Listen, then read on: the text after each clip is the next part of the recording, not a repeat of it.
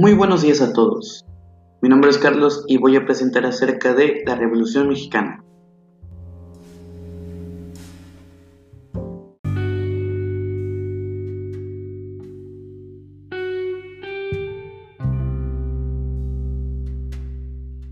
La Revolución Mexicana es el movimiento armado iniciado el 20 de noviembre de 1910 para terminar con la dictadura de Porfirio Díaz y que culminó oficialmente con la promulgación de la nueva Constitución Política de los Estados Unidos Mexicanos de 1917, siendo esta la primera a nivel mundial en reconocer las garantías sociales y los derechos laborales colectivos.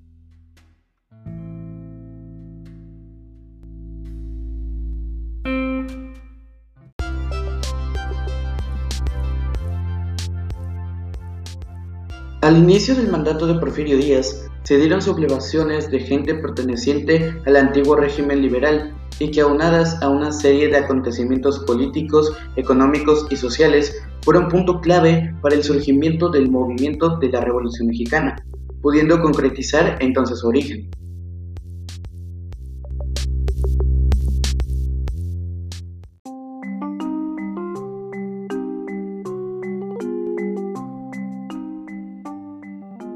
Una revolución es una etapa armada violenta que busca derrocar al gobierno en turno.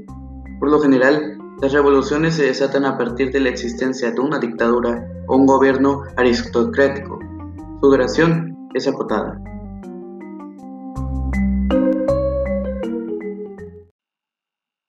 Algunas de sus principales causas de la Revolución Mexicana fueron la desigualdad social y la concentración de la riqueza. No existía la libertad política, despojo de tierras a los campesinos, creación de latifundios. Pese al impulso de la educación superior, disminuyó la calidad de la enseñanza popular y no había libertad de expresión.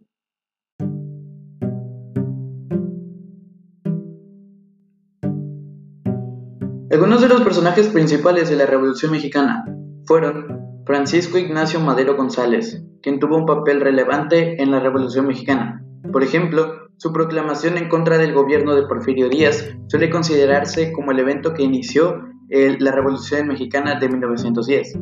Durante este conflicto, Madero fue elegido presidente de México, cargo que ejerció desde el 6 de noviembre de 1911.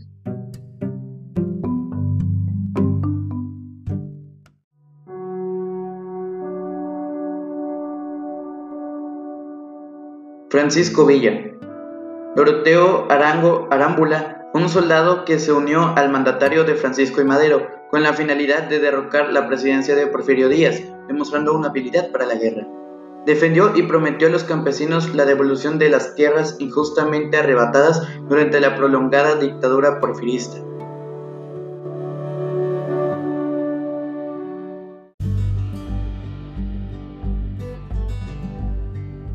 Y por último, Venustiano Carranza Garza postulado por el Partido Liberal Constitucionalista, ganó las elecciones y el 1 de mayo de 1917 tomó posesión como presidente constitucional.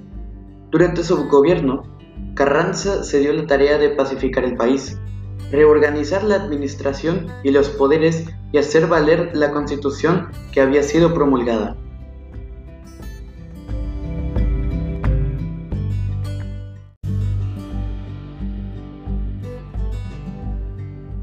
Y por último, Venustiano Carranza Garza, postulado por el Partido Liberal Constitucionalista, ganó las elecciones y el 1 de mayo de 1917 tomó posesión como presidente constitucional. Durante su gobierno, Carranza se dio la tarea de pacificar el país, reorganizar la administración y los poderes y hacer valer la constitución que había sido promulgada.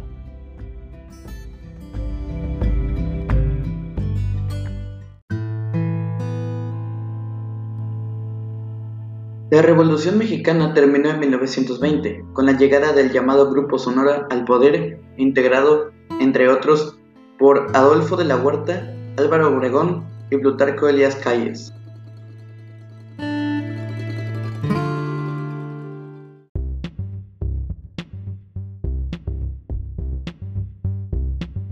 Muchas gracias por escuchar. Recuerda que si te gustó este podcast, suscríbete en esta cuenta para estar al tanto del mundo histórico.